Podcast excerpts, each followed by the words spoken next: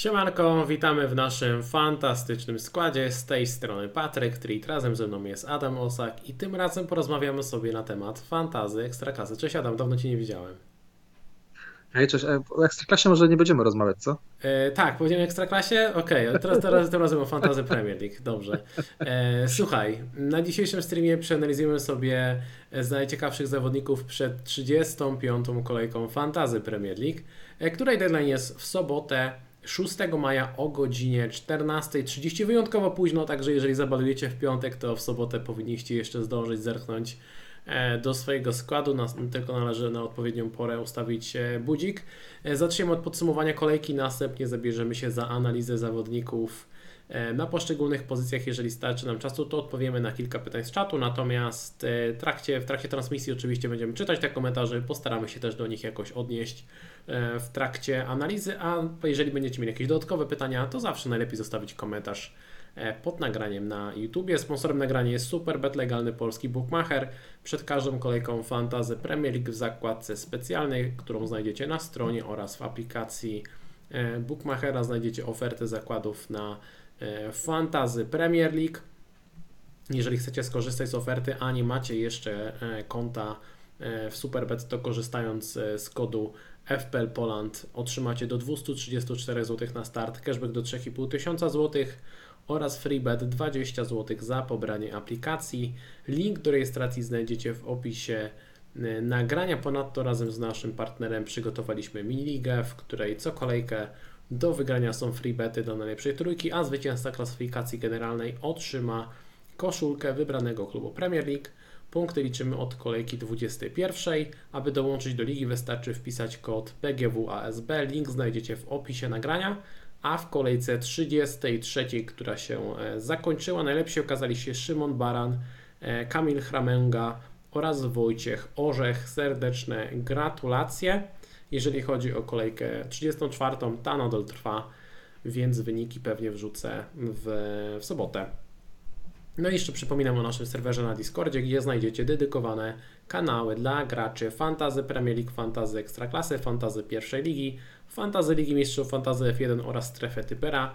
Link do serwera znajdziecie również w opisie nagrania. Teraz krótkie podsumowanie trwającej jeszcze kolejki. Adam, na ten moment masz sto punktów, przed kolejką trzy transfery za minus cztery punkty, więc netto punktów dziewięćdziesiąt sześć.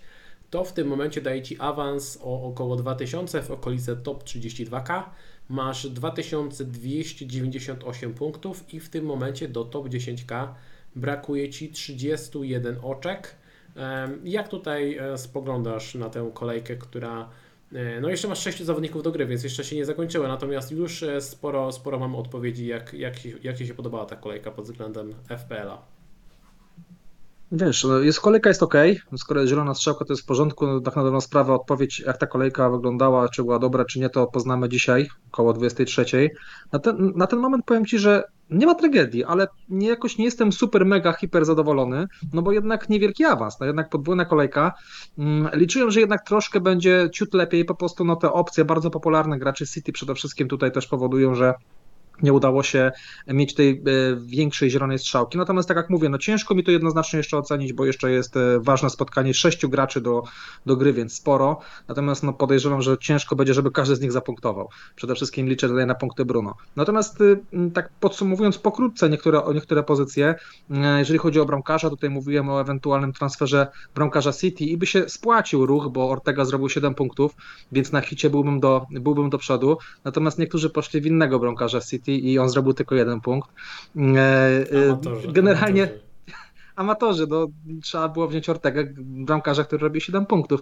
Natomiast generalnie tak zupełnie poważnie, pewnie ty o tym powiesz trochę więcej, ja tylko krótko, że to jest sytuacja, której nie da się przewidzieć, dalej uważam, że ten ruch był dobry i gdyby mnie było stać na zakup Edersona za minus cztery, to zrobiłbym ten ruch w tej kolejce, mnie po prostu nie było stać, więc miałem szczęście w tej sytuacji. Najśmieszniejsze jest to, że Kepa, który miał najgorszy fix i wpuścił trzy gole, skończył z największą ilością punktów, no ale te różnice nie były, nie były wielkie. No jeżeli chodzi o, o obrońców, no tutaj e, duży dylemat był, jeżeli chodzi o granie tam powiedzmy Watkinsem versus Trippierem, skończyli z taką samą ilością punktów. E, cieszę się bardzo z punktów Trenta, no bo to taki był zakup właśnie za hita, można powiedzieć, bardzo ładnie się spłacił. Tutaj o Trencie pewnie jeszcze więcej powiemy, więc za bardzo nie będę się rozwijał. Zobaczymy, jak Shaw jest opinia. Na ten moment uważam, że też całkiem przyzwoicie. No w pomocy przede wszystkim March i Mitoma tutaj troszeczkę za, zawiedli, no szkoda, zwłaszcza Marcha, który jest większą różnicą, bo akurat ten jeden punkt Mitome dużo, dużo, czy jego punkty dużo by nie dawały. Bruno jedenaście, czyli to jest ten też bardzo ważny transfer, duża różnica i dzisiaj mam nadzieję szczególnie, że właśnie da jakieś punkty. No i Haaland uważam, że też z tym posiadaniem powyżej dwieście procent w miarę ok, chociaż szkoda, mógł troszeczkę mniej dać.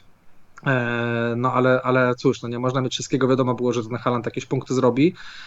No i żałowałem, że właśnie nie mogę mieć tego Isaka czy Isaka już teraz w, w tej kolejce, bo tak czułem, mówiłem tobie, że właśnie ten napastnik Newcastle i Ederson w sumie to jest lepsza opcja niż to, co ja mam i generalnie wyszedłeś chyba do, do przodu minus cztery na tym, bo ja zrobiłem łącznie cztery punkty, a ty osiem, więc cztery, cztery do przodu można powiedzieć dziś mniej więcej, czy nie, czy na zero właściwie by, by, bym wyszedł, na zero. Okej, okay, tak, teraz dokładnie. faktycznie, faktycznie na, to, to, by, to, by, to by wyszło na zero. Natomiast ty, można powiedzieć, że ty zaoszczędzasz transfer, bo już masz Edersona na miejscu, już masz e, e, Isaka, e, chyba że ewentualnie będziesz, e, chociaż o tym powiemy, czy zamierzasz go zostawić, czy nie, e, w, pe, jeżeli pewien scenariusz się se, sprawdzi, ale jeżeli nie, no to jest też o te kilka ruchów do przodu. Więc te osoby, które miały Edersona, już może tak kończąc temat, uważam, że miały pecha i, i tak uważam, że to jest super opcja do końca sezonu, najlepszy bramkarz, ale pewnie jeszcze, jeszcze o tym powiemy. Więc podsumowanie takie kolejki będzie po dzisiejszym wieczorze. Na razie jest ok, średnio.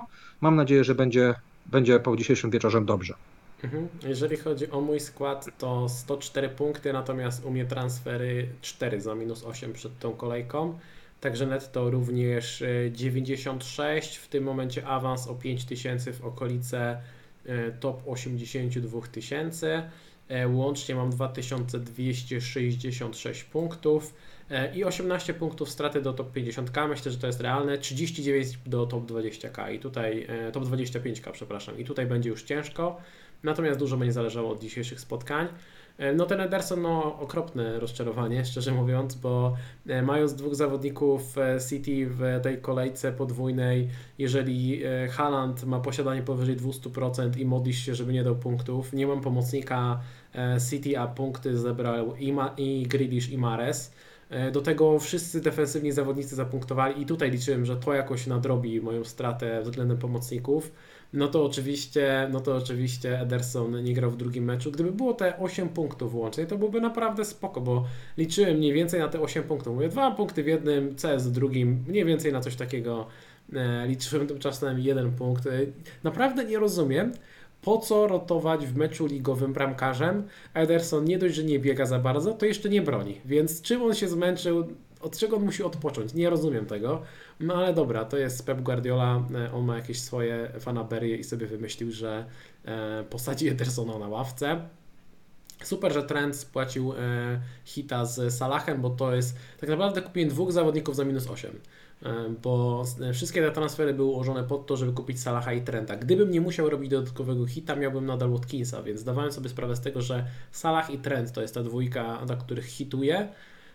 No i spłacili tego hita. Jeszcze tutaj w połączeniu z Isakiem, który dał więcej punktów niż Watkins, więcej punktów niż Trippier, plus pięć punktów, więc... Fajnie. W defensywie Estupinian miał sporo okazji, mógł nawet zrobić więcej punktów, ale dziewięć punktów cieszy, jest asysta, jest, jest czyste konto, wynagrodził za cierpliwość. Salah to już wspominaliśmy, Bruno największa różnica. No March to, że przy sześciu golach, generalnie, że przy wyniku, przy, przy sześciu golach tutaj Brighton, bo sześć zero zwycięstwo z Wolverhampton, to, że March nie to, że nie zrobił punktów, to jeszcze jego gole oczekiwane zero przecinek zero osiem, oczekiwane asysty zero. Czyli on nic nie zrobił w tej ofensywie. To nie, że on był miał pecha, że nie dał tych punktów. On po prostu nie było go w tym meczu. Mitoma wszedł z ławki na trzydzieści kilka minut. Też statystyki nie powaliły na kolana. Generalnie jest skład Janma, którego serdecznie pozdrawiamy. Ma skład z potrojeniem pomocy Brighton. I gdyby ktoś mi przed meczem powiedział, że będzie zwycięstwo sześć do zera, to natychmiast bym e, spoglądał w skład Jana i sprawdzał, ile on awansuje po tym meczu z tą potrojeniem pomocy Brighton. Wszyscy z blankiem. To jest jakiś, to jest po prostu niesamowite. To jest taki pech, że to jest nieprawdopodobne. No, zobacz, ale... jak, jak to jest ciekawe, jak można na tą sytuację dwojako spojrzeć. Z jednej strony rozmawialiśmy o, o ostatnim streamie o tym, że pomocnicy Brighton są zmęczeni i na, ja się obawiałem, jeżeli chodzi o ich formę i o to, czy faktycznie gdzieś dadzą radę i można powiedzieć, ok, wszyscy skończyli z blankiem, było, co, coś w tym było, ale z drugiej strony ktoś powie, Brighton wygrywa sześć do zera, więc to pokazuje, że to nie jest drużyna zmęczona, natomiast wydaje mi się, że jedno i drugie jest po części prawdą. Ci zawodnicy potrzebowali trochę oddechu i ja mam szczerą nadzieję, że już takich rotacji dużych nie będzie. Wydaje mi się, że dzisiaj wyjdzie najmocniejszy skład, tak myślę, bo e, e, raczej skoro odpoczęli, no to nie ma sensu po raz kolejny ich sadzać na ławkę, bo każdy dostał trochę tych minut. Natomiast ja obawiam się, że taka, taka powtórka jeszcze może się pojawić w tym sezonie, w tych dwóch podwójnych kolejkach. Trochę się tego boję, e, no ale, ale nie, zobaczymy. Pewnie, pewnie. Chciałem tylko dodać, że mieliśmy też sporo szczęścia. Wydaje mi się, że pomimo tutaj tych różnych wydarzeń. Po pierwsze, Jota nie dał zbyt wielu punktów, nie było go w naszym składzie. Po drugie, De Bruyne. Fakt, że i Grealish i Mahrez zapunktowali, natomiast De Bruyne też mógł jak najbardziej zapunktować. Wypadł dosyć niespodziewanie. Była informacja, że on zszedł, niby poprosił o zmianę, Pep tak mówił po meczu, natomiast na konferencji prasowej przed weekendem mówił, że tylko Ake jest niedostępny. Ake, który swoją drogą zagrał w drugim meczu, gol, CSik, max bonus, piętnaście punktów, więc kontuzjowany Ake punktów piętnaście, pewny Ederson punktów jeden, to jest też, to jest też ciekawe. Jak ktoś wywalił Ake za hita, to jest po prostu... No ja bym się zagotował, gdybym go sprzedał za, za, za minusy przed tą kolejką, abym go sprzedał za minusy, bo oczywiście bym to zrobił. Jedyny plus i pocieszenie jest takie, że i Dias i Stones zagrali w dwóch meczach, czyli te najpewniejsze opcje, dali tego jednego C S a, więc coś tam dali, ale taka wymianka jakiegoś Ake na Stonesa musiała okropnie, okropnie boleć. Mówiliśmy o różnicach, że właśnie Jota i Mahrez są fajnymi różnicami i dali te punkty. Pomimo wszystko, Jota pomimo wszystko jakieś punkty dał. Mogło być dużo, dużo więcej punktów, ale, ale jednak te, te różnice fajne punktowały. To osoby, które zaryzykowały, ty mnie pytałeś o poprzednim streamie Alvareza. Ja jakby kwestię Alvareza byłem bardzo sceptyczny w kwestii minut. Okazało się, że też był bardzo dobrą opcją, pomimo wczorajszego blanka, no to jednak też, też fajne punkty, więc te osoby, które zaryzykowały generalnie, naprawdę ciekawie na tym wyszły. Mówię o graczach ofensywnych, tak, no bo jeżeli chodzi o sprzedaż Ake czy, czy Edersona, no to, to nawet nie nazwałbym tego ryzykiem. Natomiast jeżeli ktoś właśnie poszedł z Jotę, Mahreza, przytrzymał Grealisha, to też było pewnego rodzaju ryzyko, czy właśnie zakupił Jotę, to jednak jakieś tam punkty dostał, więc te wszystkie osoby, które gdzieś w tą stronę poszły, no to, to już gratulacje, bo to czasami właśnie trzeba te nerwy przytrzymać i jednak zaryzykować i czasami się to może skończyć. Dostali jakieś punkty, tylko jeżeli to było kosztem Salaha lub Bruno, to to nie wyszło na plus. Jeżeli okay. to było kosztem pomocnika to Brighton, to, to może, może wyjść na plus, zobaczymy jak się zakończy po dzisiejszym, po dzisiejszym meczu United z, z Brighton. Także mieliśmy troszkę szczęścia, tak mi się wydaje. No i fajnie, zobaczymy jak będzie w tym kolejnym, kolejnym spotkaniu, które zakończy kolejkę. Sześciu zawodników mamy do gry, także jest szansa na, na solidny awans. Słuchajcie, jeżeli chcecie nam podziękować za poświęcony czas i postawić tutaj wirtualną kawę, piwo albo po prostu kiełbasę na grilla, to możecie to zrobić. Link wysyłam na, na czacie. A my przechodzimy sobie teraz do analizy zawodników na poszczególnych pozycjach. Zaczniemy standardowo od obrońców. Tutaj na liście Trent, Robertson, Trippier, Dias, Chilwell, Stones, Shaw, Shaw, White, Estupinian, Botman, Lindelof.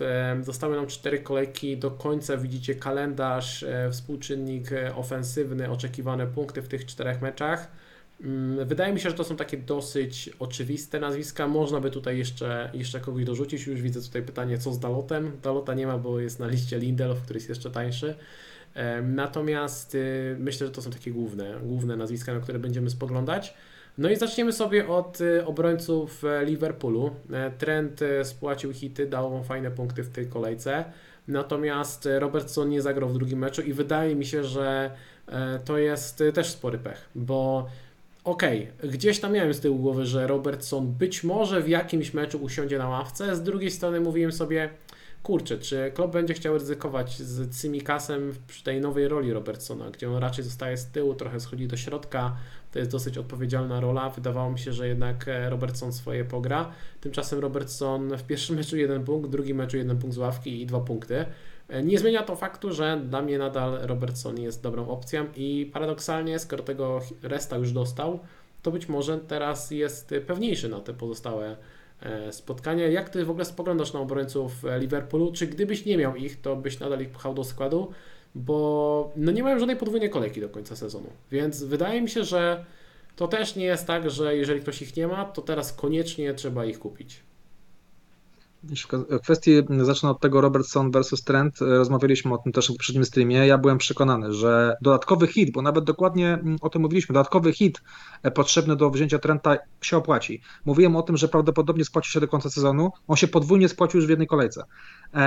I, i dalej uważam, że Trent jest dużo lepszą opcją od Robertsona, więc jeżeli ktoś ewentualnie chce jednego z tych zawodników kupić, to dalej Trent jest tą opcją lepszą. Gra w pomocy, ma trochę inną rolę, gra wyżej, gra bardziej jako pomocnik, jest większa szansa, czy może równie wysoka szansa na asysty, czy coś do zrobienia z przodu. I w mojej ocenie chyba tak Trent w ogóle powinien grać w Liverpoolu. Oni powinni kupić do kolejnego bocznego obrońcę i Trenta w tym miejscu zostawić.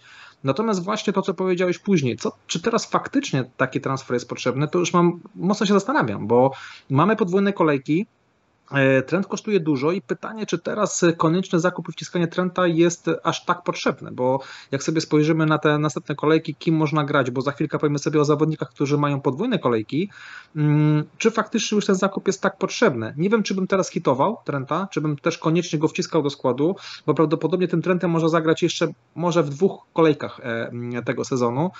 Nawet ja mając go w składzie, myślę, że w jednej kolejce go nawet posadzę. Więc już tutaj tej, tej jego, jeżeli chodzi ta Ta przydatność troszeczkę maleje. Natomiast to wcale nie znaczy, że to jest zawodnik, którego nie chcemy w składzie, bo jeżeli ktoś te środki ma, ma możliwość kupienia Trenta, to jak najbardziej to jest jedna z lepszych opcji. Jeżeli chodzi o obrońców, pomijam tych, te podwójne kolejki, te, te drużyny, bo o tym zaraz powiemy. Natomiast nie wiem, czy bym teraz na siłę gdzieś robił jakieś transfery w obronie, jakieś ujemne ruchy, żeby tego Trenta wciskać. To jest bardzo trudne pytanie, trochę zależy od danego zespołu, jak on wygląda, więc tutaj tak na siłę raczej nie, natomiast dalej uważam, że to jest jedno z takich trzech, powiedzmy, nazwisk spokojnie do wzięcia jeszcze do końca sezonu. W porządku. Wydaje mi się, że to jest jedna z tych najlepszych opcji. Zresztą jak spojrzymy sobie na oczekiwane punkty, to Trent jest na drugim miejscu zaraz za Trippierem. I teraz chciałem właśnie przejść do tego Trippiera. Dlaczego chciałem o nim, o nim porozmawiać? Bo mm, generalnie jest tak, że w ostatnich kolejkach Trippier raczej, raczej blankuje. I gdy zerkniemy sobie na te jego punkty, to jest blank za blankiem. Dwucyfrówka z United w międzyczasie była w kolejce podwójnej dwudziestej dziewiątej, ale tak poza tym same blanki. Jednakże po pierwsze tak, jego statystyki ofensywne są świetne. To, że on skończył mecz z Southampton bez punktów w ofensywie, to był spory pech, bo powinien mieć spokojnie minimum jedną, może dwie asysty w tym meczu, także była szansa na naprawdę grube punkty Trippiera. Po drugie, sama defensywa Newcastle to jest nadal jedna z najlepszych defensyw w całej lidze. Jeżeli sobie zerkniecie na te statystyki defensywne całej drużyny, czyli ta trzecia kolumna w tej tabeli, no nadal Newcastle to jest ta jedna z topowych, topowych defensyw. I okej, okay, oni grają ostatnio bardziej ofensywnie, trochę więcej strzelają, przez to troszkę więcej tracą, co nie zmienia faktu, że no to jest nadal jeden z najlepszych wyborów. Po trzecie, jest podwójna kolejka trzydziesta szósta i tutaj też można się zastanawiać, czy Leeds i Brighton to są takie ekipy, które mogą strzelić Newcastle? No oczywiście, że mogą strzelić Newcastle, natomiast nie, nie podobają mi się pomysły w stylu sprzedam Trippiera, kupię Trenta, bo takie widzę na przykład pomysły na, na Twitterze u niektórych osób. Jeżeli już, to jeden i drugi, a jakbym miał szczerze wybierać teraz jednego obrońcę do końca sezonu spośród tej dwójki, to postawiłbym mimo wszystko na Trippiera. Z racji tego, że defensywa Newcastle jest lepsza od defensywy Liverpoolu, potencjał ofensywny w tym sezonie jest bardzo podobny i Trippiera, i Trenta, bo to, że Trippier ostatnio nie daje punktów, to jest po prostu pech, tak się złożyło. Wcześniej dał tych punktów bardzo dużo, wręcz powiedziałbym za dużo, jak na to, jakie miał statystyki. Teraz jest lekki dołek, ale nadal ten potencjał jest duży. No i mam jedno spotkanie więcej do końca sezonu, więc gdybym teraz miał wybierać, to postawiłbym na tego Trippiera i dla mnie Trippier byłby pierwszym nazwiskiem w mojej defensywie w tym momencie na resztę sezonu. Jak ty się na to zapatrujesz? Podobnie, podobnie jak ty, też to z tobą się zgadzam. No ten Trippier w tej kolejce jest powiedzmy takim zawodnikiem, który no pytanie czy nim zagrać czy nie, to jest mecz z Arsenalem, ciężkie spotkanie.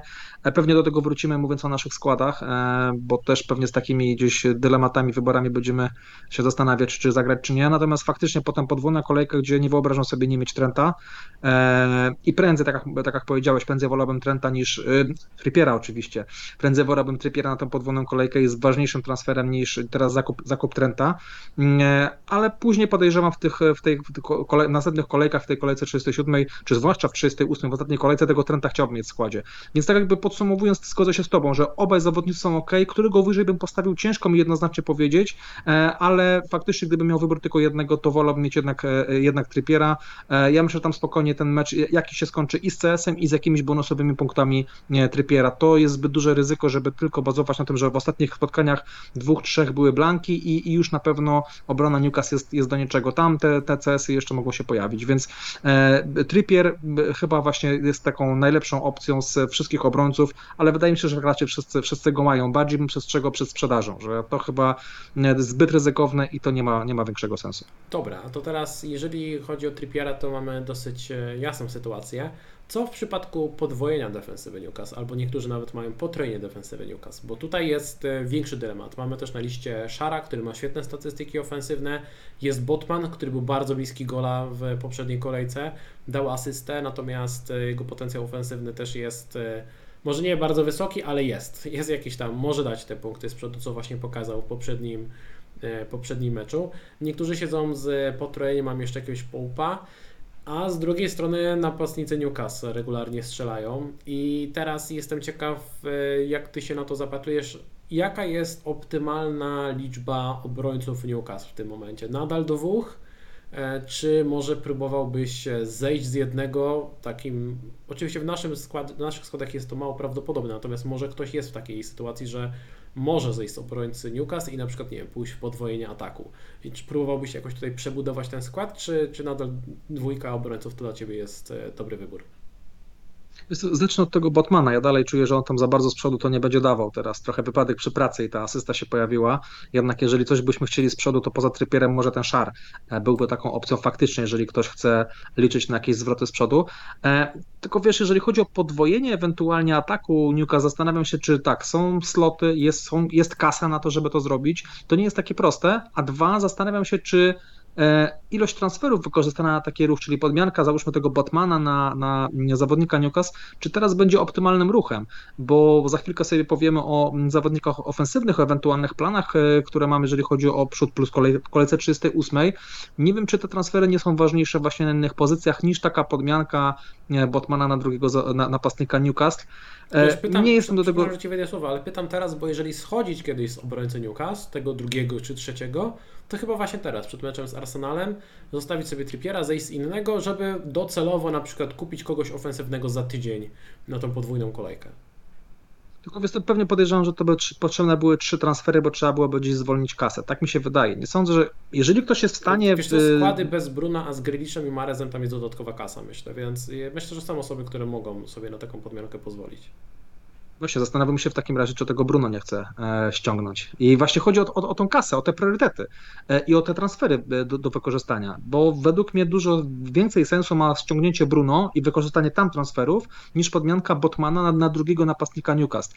To nie o to chodzi, że to jest zły pomysł, tylko e, jeżeli to kosztuje, będzie kosztowało dodatkowo minus cztery albo wymaga dużej ilości transferów, a zostały nam cztery kolejki, to w mojej ocenie to już jest mała szansa, że to da zwrot. I tego bym się trochę obawiał. Z każdą kolejką naprawdę dużo sezonu zostało nam, każda kolejka to jest dwadzieścia pięć procent sezonu. Znaczy, inaczej, w tym, w tym tygodniu jedna kolejka to jest dwadzieścia pięć procent sezonu. Więc pytanie, czy, czy chcemy taką część wykorzystywać na takie ruchy. No wiesz, to jest dosyć ciężkie pytanie, bo w teorii, gdybym układał dziką kartę, no to wolałbym mieć na pewno tych zawodników Newcastle ofensywnych, ale jeżeli chodzi o transfery, o te ruchy, kasa plus ewentualnie, tak jak powiedziałeś, nie miałbym mieć w składzie Bruno.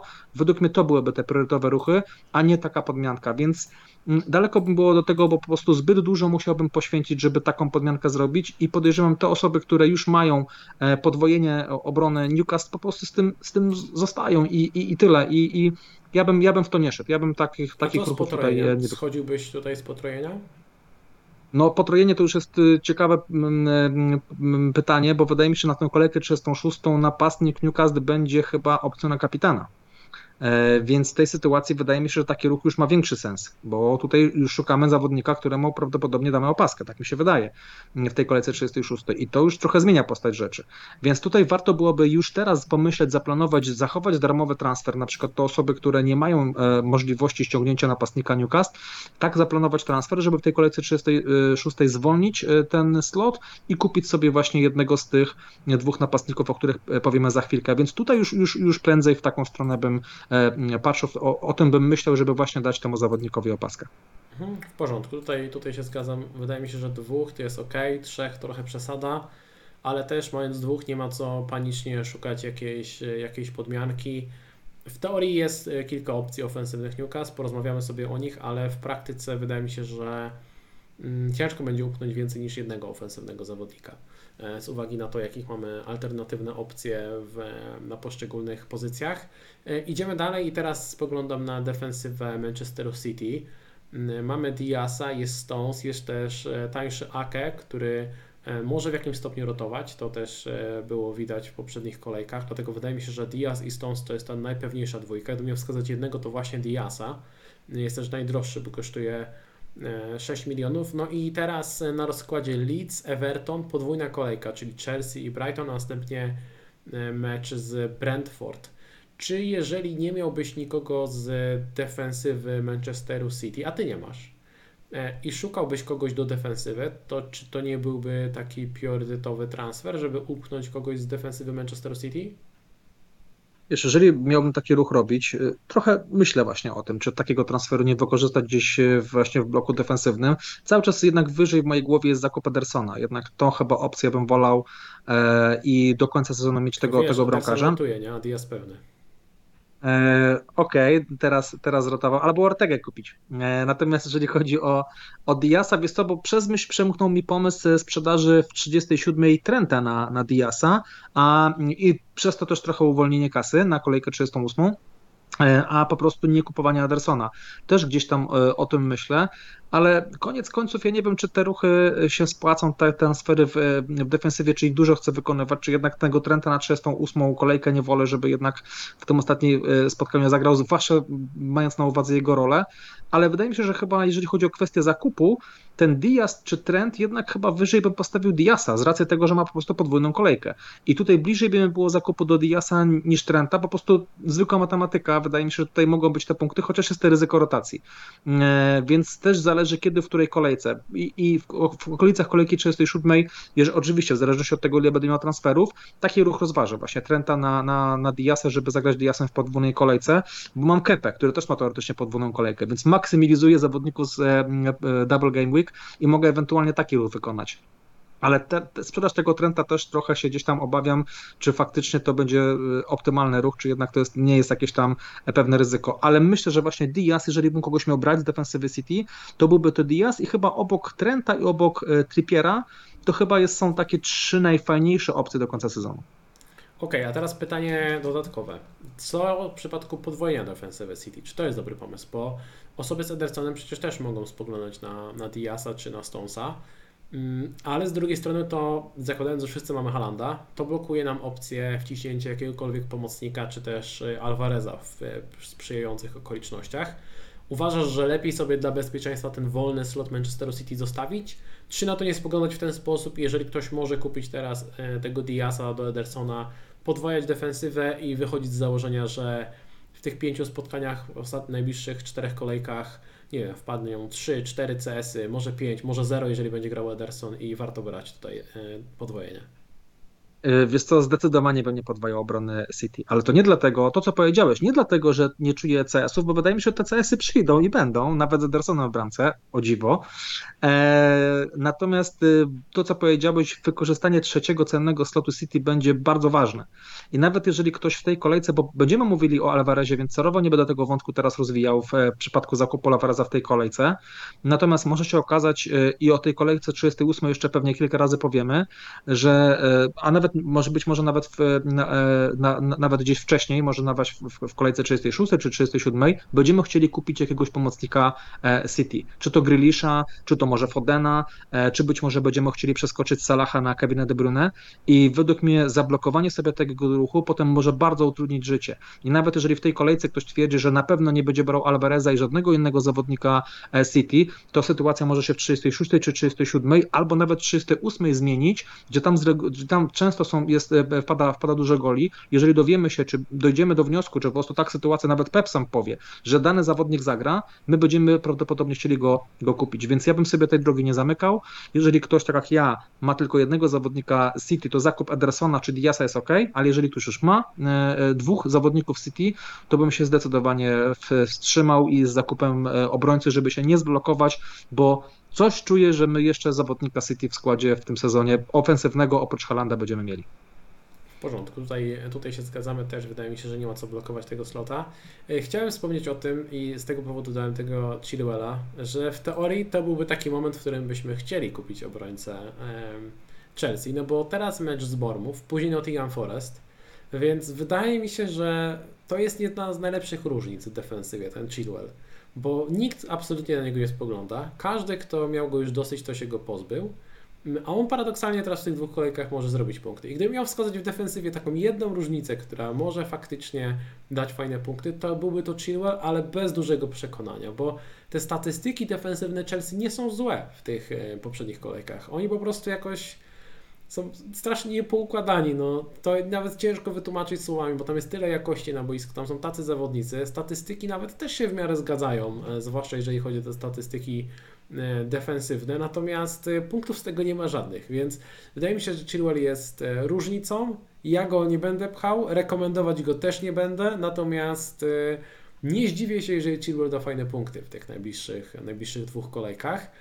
Ale przejdźmy może do takich zawodników, którzy, do których tutaj się spoglądamy przychylniejszym okiem. Luke Shaw. I tutaj oczywiście rozmawiamy przed drugim meczem. Wiele może się wydarzyć w tym meczu z Brighton. Natomiast Luke Shaw w końcu dał, wrócił na boisko, dał C S a, bo te C S y wpadały regularnie z United. Po prostu Luke Shaw nie grał. Natomiast fajnie, że udało się złapać punkty w meczu z Aston Villą. Z drugiej strony Luke Shaw gra na środku obrony, no i spisuje się bardzo dobrze, bo to trzeba powiedzieć jasno, rewelacyjnie broni. Świetnie się wywiązuje z tego zadania. Myślę, że to jest nadal jedna z tych najlepszych opcji do końca sezonu, jeżeli chodzi o defensywę, bo kalendarz wygląda bardzo dobrze. Pytanie, czy nie szkoda slota, czy nie pokładać tej defensywy jakoś inaczej. Jak Ty się zapatrujesz na ten wybór? Może jest za drogi Twoim zdaniem przy tym potencjale ofensywnym, który jest stosunkowo niewielki? Wiesz co, nie wydaje mi się, że wybór obrońcy United no Shaw jest najbardziej oczywistym chyba, ewentualnie, że ktoś pójdzie w, w De Gea, tak, no to, to jest sytuacja trochę inna i wydaje mi się, dużo wyżej miałbym, jeżeli bym, nie wiem, układać dziką kartę, no to wolałbym mieć De Gea niż Shawa w składzie, właśnie czyli z powodu, o którym powiedziałeś. Postawiłbyś na duet De Gea plus Dias zamiast Ederson i Shaw. Jak mi się wydaje, chociaż nie wiem, czy aż tak duża różnica pomiędzy tą, tą, tą parą jest, ale po prostu Luke Shaw gra na środku, tak jak powiedziałeś i dla mnie tutaj ten, ta szansa na zrobienie czegoś z przodu jest troszeczkę mniejsza. To nie jest ten zawodnik, który hasa gdzieś tam biega na, na skrzydle i, i w tej sytuacji nie wiem, czy aż tak jest priorytetowym transferem teraz, żeby go koniecznie mieć w składzie, chociaż widzimy, tutaj jest kolejka trzydziesta siódma podwójna, fajnie będzie go gdzieś tam mieć, no ale...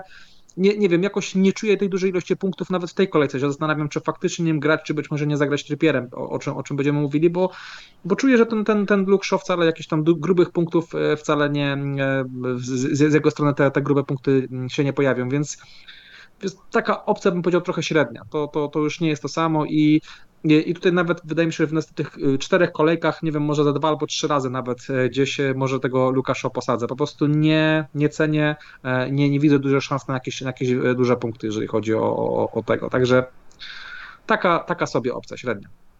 Okej. Okay. To mi wydaje mi się, że to jest całkiem okej. Okay. Wybór nadal do składu. Ja nieco bardziej optymistycznie spoglądam na jego potencjał. jego potencjał punktowy, natomiast też na pewno w tej kolejce będę się wahał, czy, czy z nim zagrać i chcę zobaczyć, jak będzie wyglądał United w meczu z Brighton. To będzie dobry test przeciwko bardzo dobrej ekipie i pewnie to nam pomoże rozstrzygnąć wybór na następną kolejkę. Estupinian czy też Dunk też są w wielu, w wielu składach. Mówiliśmy o natłoku spotkań, o potencjalnych rotacjach. Zobaczymy, czy Estupinian wyjdzie w pierwszym składzie na najbliższą kolejkę. Natomiast no dał gola, dał asystę, zresztą, przepraszam, dał C S a i asystę. Był bliski tego, żeby strzelić gola, czy nawet dwóch bramek.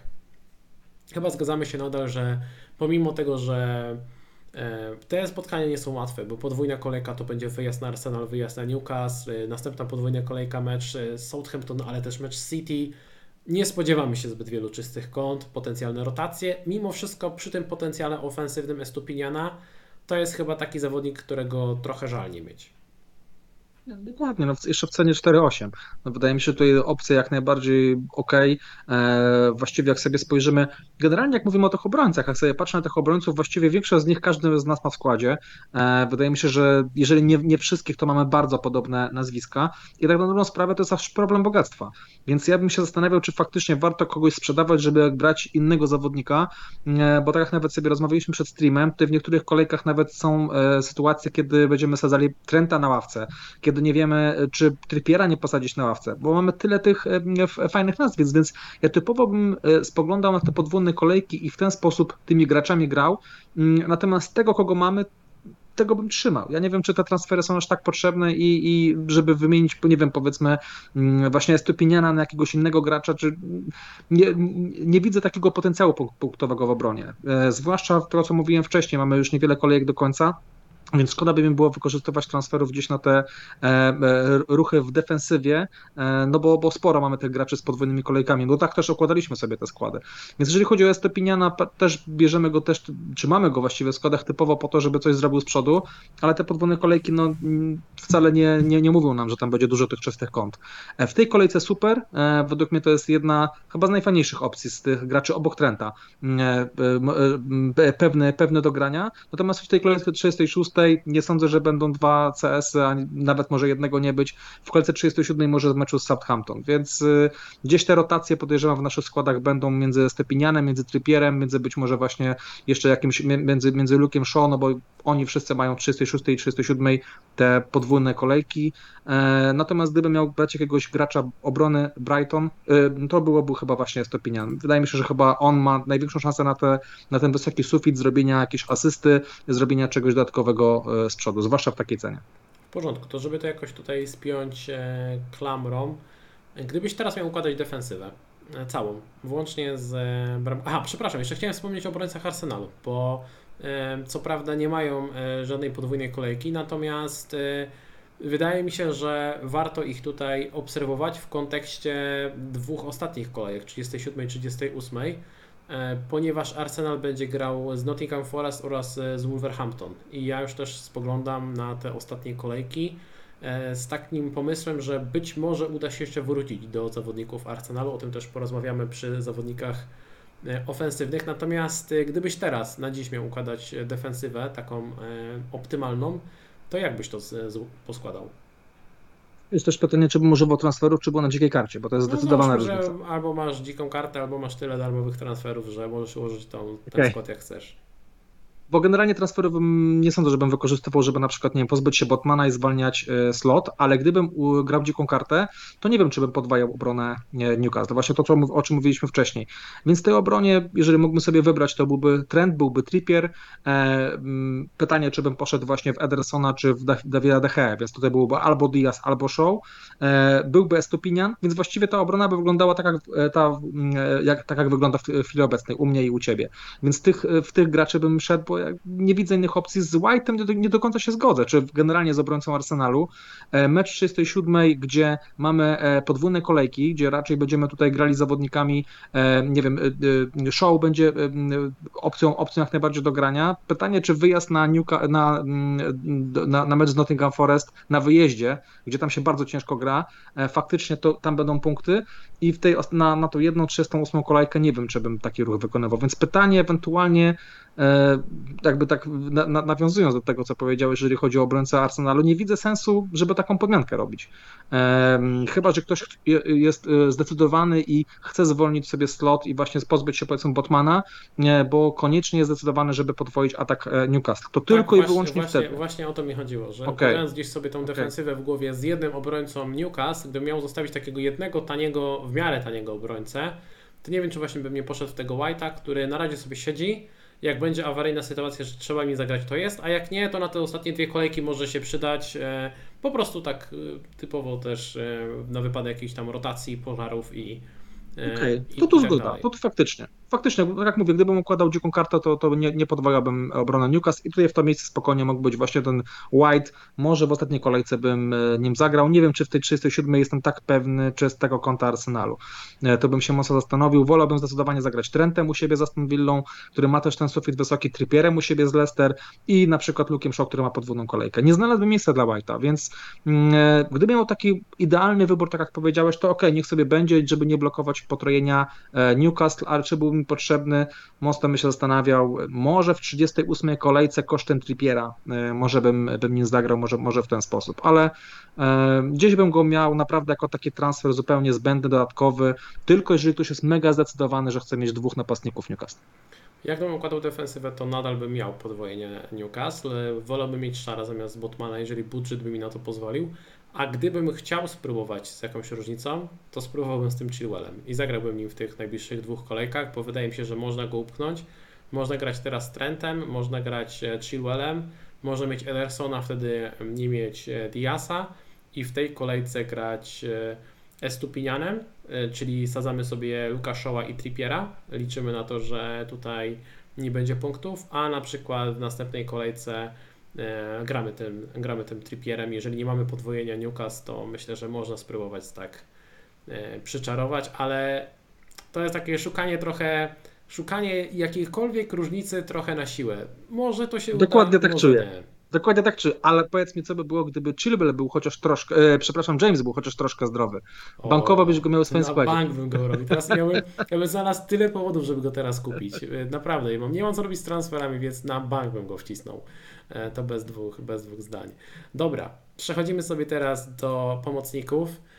Na liście jest Salah, De Bruyne, Bruno, Saka, Gakpo, Mahrez, Grealish, Rashford, Odegaard, Mitoma, McAllister i March. Nie dodałem tutaj pomocników Newcastle, od razu o tym wspomnę. Wiem, że niektórzy myślą, żeby wcisnąć Joel Lintona, niektórzy myślą o Willoku. Ja nadal jestem zdania, że spokojnie podwojenie Newcastle jest dobrym pomysłem. Ty wspominasz o tym, że można by spróbować z podwojeniem ofensywy. To też jest jakaś, o, jakaś opcja, można by teoretycznie wrócić do trzy cztery trzy i grać na przykład Haaland, Wilson, Isak. O tym sobie porozmawiamy, rozmawiając przy ofensywie. Wydaje mi się, że ciężko jest upchnąć pomocnika Newcastle i uzasadnić. Jak ktoś będzie chciał próbować i na przykład, nie wiem, może ktoś to będzie odpalał free hita albo, albo będzie szukał strzału na jedną kolejkę, to pewnie znajdą się tacy, którzy strzelą sobie w tego Joel Lintona albo Willoka i może akurat dadzą fajne punkty, natomiast mm, ja myślę, że te wybory, które mamy tutaj w tabeli w pomocy, są lepsze. Zaczniemy sobie od Kevina De Bruyne. Zacznijmy od Kevina z tego względu, że no był kontuzjowany, nie zagrał w ani jednym meczu podwójnej kolejki. Po tym jak dał naprawdę grube punkty, wiele osób go kupiło. Wydawało się, że to będzie jedna z najlepszych różnic. Ja też zakładałem, że to może być naprawdę ciekawy wybór. Nie wiemy, czy będzie gotowy na mecz z Leeds. Tutaj trzeba czekać na jakieś przecieki, bo nagrywamy w czwartek, w piątek będą jeszcze konferencje. Deadline jest w sobotę, natomiast deadline jest dopiero czternasta trzydzieści. Mecz City jest już o szesnastej, co sprawia, że pewnie pojawią się jakieś przecieki. Trzeba będzie uważać na to. Ale przed streamem, przed streamem czytałem, więc to wpadła informacja, że trenuje, więc... Tak, trenuje, trenuje, tylko wiesz, chodzi o to, że w środku tygodnia jest mecz z Realem. I tutaj mam spore wątpliwości, czy to, że on trenuje, to oznacza, że on wyjdzie w pierwszym składzie na list, czy na przykład nie dostanie piętnaście dwadzieścia minut, żeby się troszeczkę rozbiegać z ławki na podmęczonego rywala przy sześć zero, żeby sobie trochę pobiegał, a niekoniecznie wychodził w pierwszym składzie. Okay, zwłaszcza, tak, zwłaszcza, tak może być. Zwłaszcza, że mamy tutaj um, bardzo zadziornego e, trenera drużyny Leeds na ławce, zresztą najlepszego e, trenera w historii piłki nożnej. E, więc no ja nie wiem, nie wiem, czy Guardiola będzie ryzykował z De Bruyne od pierwszych minut, dlatego e, trzeba poczekać na przecieki. Jeżeli De Bruyne będzie w pierwszym składzie, no to moim zdaniem nie ma pół powodu, żeby go sprzedawać. Powiem więcej, to jest chyba najlepszy pomocnik e, do końca sezonu, z taką gwiazdką, że to jest ryzykowny wybór, bo może się okazać, że w tych pięciu meczach wyjdzie na przykład trzy razy tylko. Natomiast jeżeli będzie grał regularnie, to ma najwyższy sufit, bo City jest najlepszą ofensywą, ma teraz najwięcej spotkań, kalendarz ma najlepszy do końca sezonu i z tego powodu ma największy sufit, więc to jest dobra różnica i jak ktoś chce go trzymać, to ja to w pełni rozumiem. Natomiast jeżeli się okaże, że na przykład De Bruyne może usiąść na ławce, albo jest niepewny występu, albo pojawią się jakieś spekulacje, że no jeszcze nie jest do końca gotowy, zobaczymy i tak dalej, to wydaje mi się, że podmianka czy to na Salaha, czy na Bruno ma sporo sensu. Na Bruno ma więcej, bo Bruno ma też podwójną kolejkę trzydziestą siódmą i to jest taki pik, którego można trzymać do końca sezonu, jesteś tań, jest też tańszy. Ale moje pytanie do Ciebie, czy gdybyś miał Bruno i De Bruyne, a nie miał Salaha i wiedział, że występ De Bruyne jest w jakimś stopniu zagrożony, czy zamieniłbyś De Bruyne na Salaha, czy uważasz, że to nie jest dobry moment na taką podmiankę? Bo wiesz, to chodzi mi się... o, wiesz o tego, że w teorii De Bruyne ma jeden mecz więcej od Salaha do końca sezonu. Więc yy, może się okazać, że teraz będziesz klikał De Bruyne na Salaha, a za tydzień albo za dwa stwierdzisz, kurczę, jednak wolałbym wrócić do tego De Bruyne. Okej, okay, wiesz co, tutaj, bo powiemy sobie o Alvarezie, to jest trochę inna sytuacja, bo, bo tam być może będziemy mówili trochę w inną stronę, ale powiem Ci, że właśnie z tym De Bruyne, gdybym go miał w składzie, oczywiście, tak jak powiedziałeś, gdyby zaczynał, no to sprawa jest bardzo prosta i wydaje mi się, że gdy, jeżeli De Bruyne będzie zaczynał, więc trochę za, rozwinę tą odpowiedź, jeżeli De Bruyne będzie zaczynał, to jest chyba najlepszą opcją z pomocników premium w, do, do końca sezonu. Oczywiście musimy mieć z tyłu głowy, że jest pewne ryzyko rotacji, ale jednak z racji podwójnej kolejki jest opcją super. Natomiast gdyby faktycznie, jeżeli ktoś go ma i zobaczymy, że nie zaczyna, to nie wiem, czy nie wolałbym go podmienić na jednego zawodnika City, który zaczyna.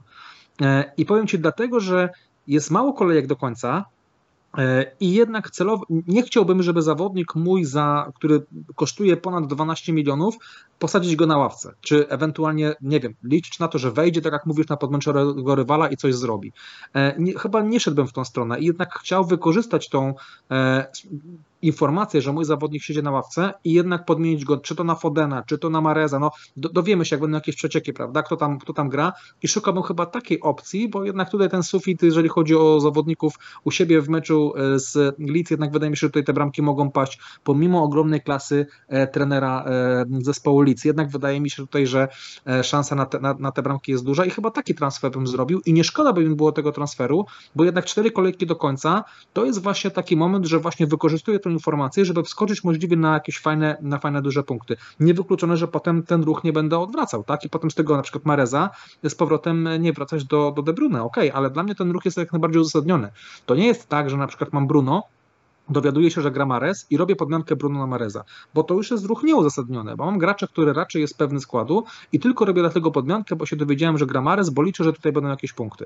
To nie jest tego, tego typu sytuacja, więc gdybym się dowiedział, odpowiadając na Twoje pytanie, że De Bruyne nie gra, to kupiłbym innego pomocnika City, który bym wiedział, że gra. Natomiast gdyby była informacja tylko, że De Bruyne nie gra, nic więcej, nie wiemy kto gra, nie wiemy, który pomocnik gra, to chyba wtedy faktycznie klikałbym Salaha.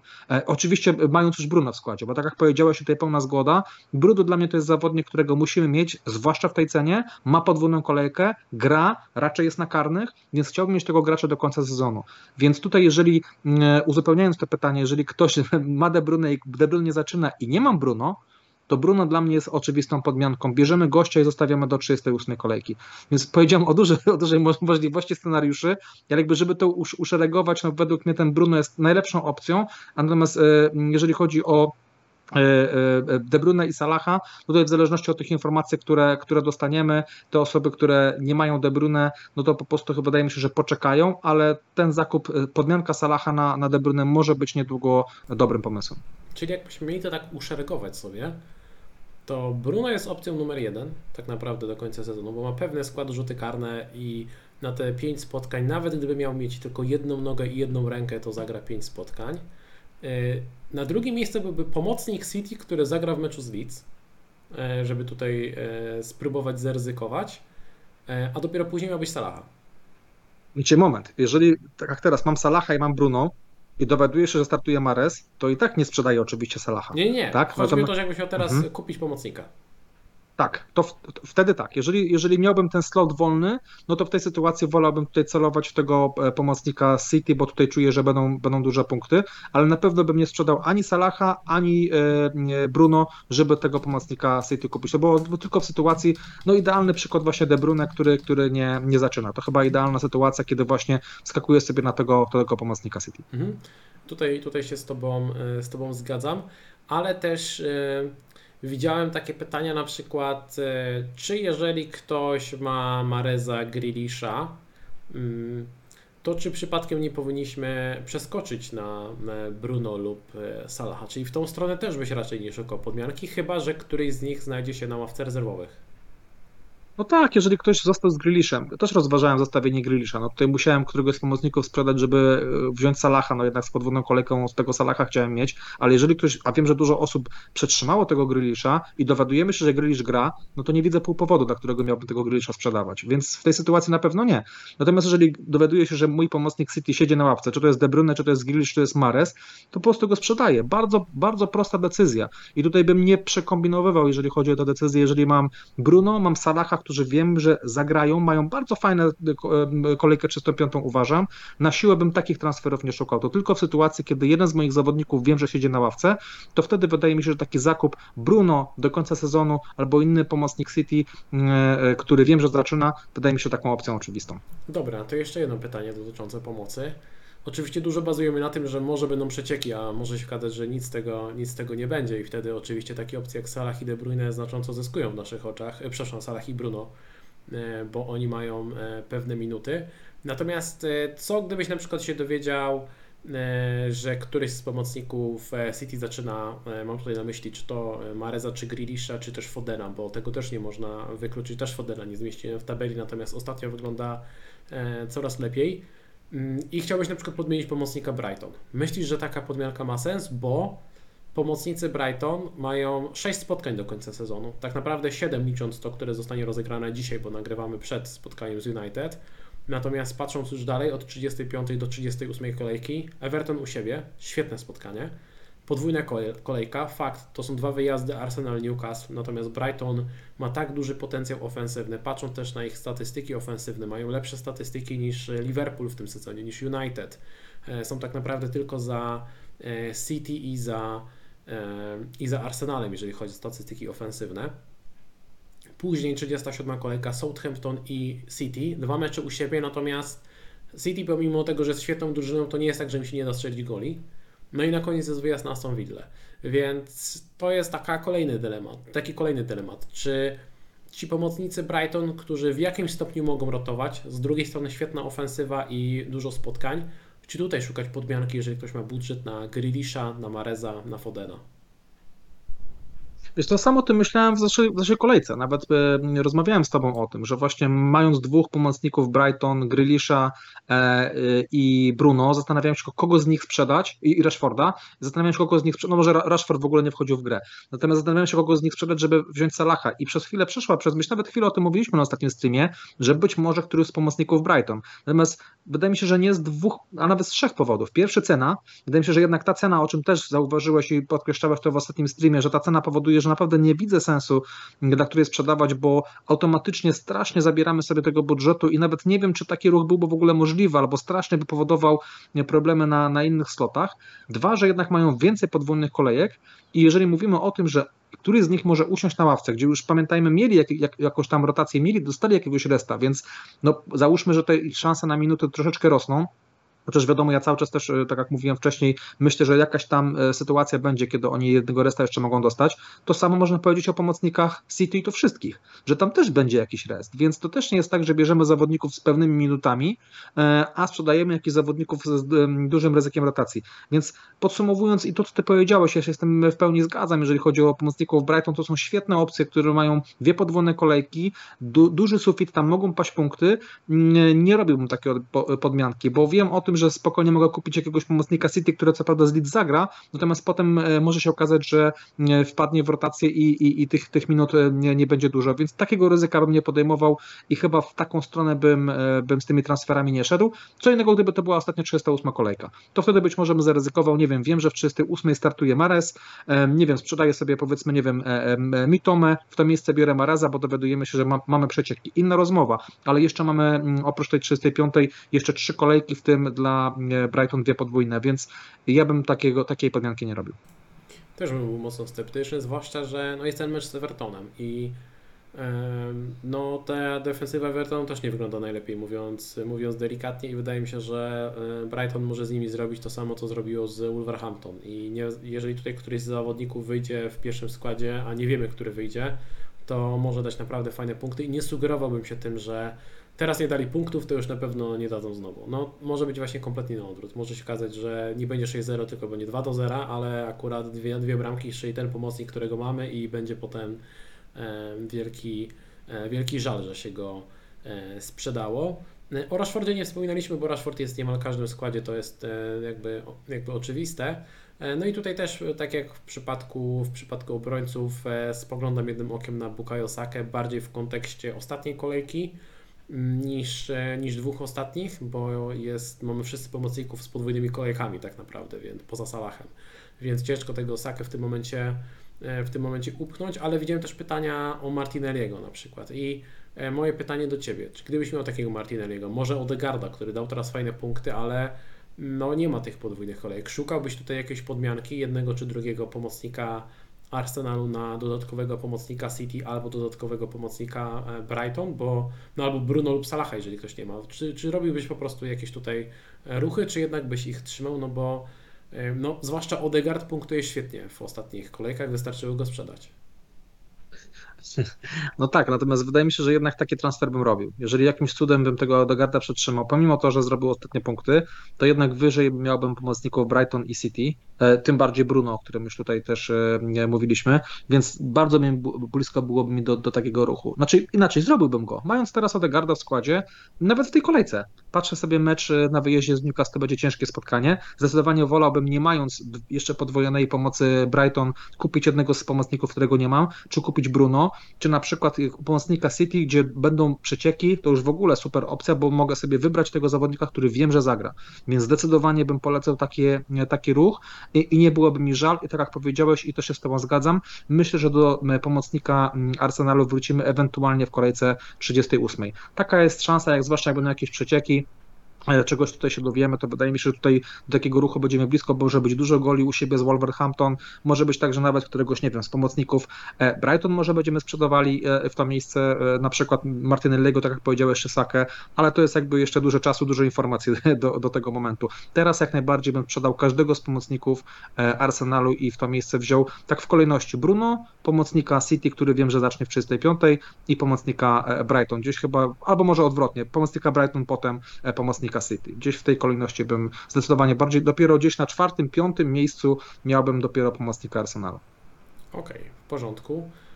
Czy gdybyś teraz układał taką optymalną pomoc, to jakby to wyglądało? Miałbyś tam Salaha, czy mimo wszystko próbowałbyś z czymś w stylu Bruno, Rashford, dwa razy Brighton i pomocnik City, który gra w trzydziestej piątej? Ja teraz mam idealną pomoc. Powiem Ci szczerze, że jak patrzę na swoją pomoc, to gdybym miał drugi raz ułożyć, to bym tak ją ułożył. Z jedną oczywiście różnicą, bo mam tego Salaha, tak jak powiedziałeś i słusznie zauważyłeś, to byłoby chyba jedyne miejsce, gdzie bym się zastanawiał. Mając informację, że De Bruyne zaczyna mecz z Leeds, to wolałbym mieć De Bruyne niż, niż Salaha. Natomiast mając znak zapytania, no to jednak wyżej miałbym Salaha i zawsze ten transfer można byłoby kliknąć na De Bruyne w kolejce trzydziestej, nawet siódmej, poczekać jeszcze przed samą kolejką trzydziestą siódmą, bo to będą cenne informacje. Nie spieszyłbym się z transferem pomocnika City, jeżeli z jakichś powodów ktoś nie musi w tej kolejce trzydziestej piątej tego robić, poczekać do trzydziestej siódmej podwójnej kolejki, gdzie dostaniemy kolejną garść informacji, gdzie nagle się okaże, że wiemy, że któryś z tych pomocników raczej ma pewne minuty i wtedy blisko będzie mi do transferu właśnie Salaha na któregoś z pomocników City i nawet tak sobie planuję, żeby Salaha na De Bruyne podmienić, ale na pewno nie teraz. To jest zdecydowanie za szybko.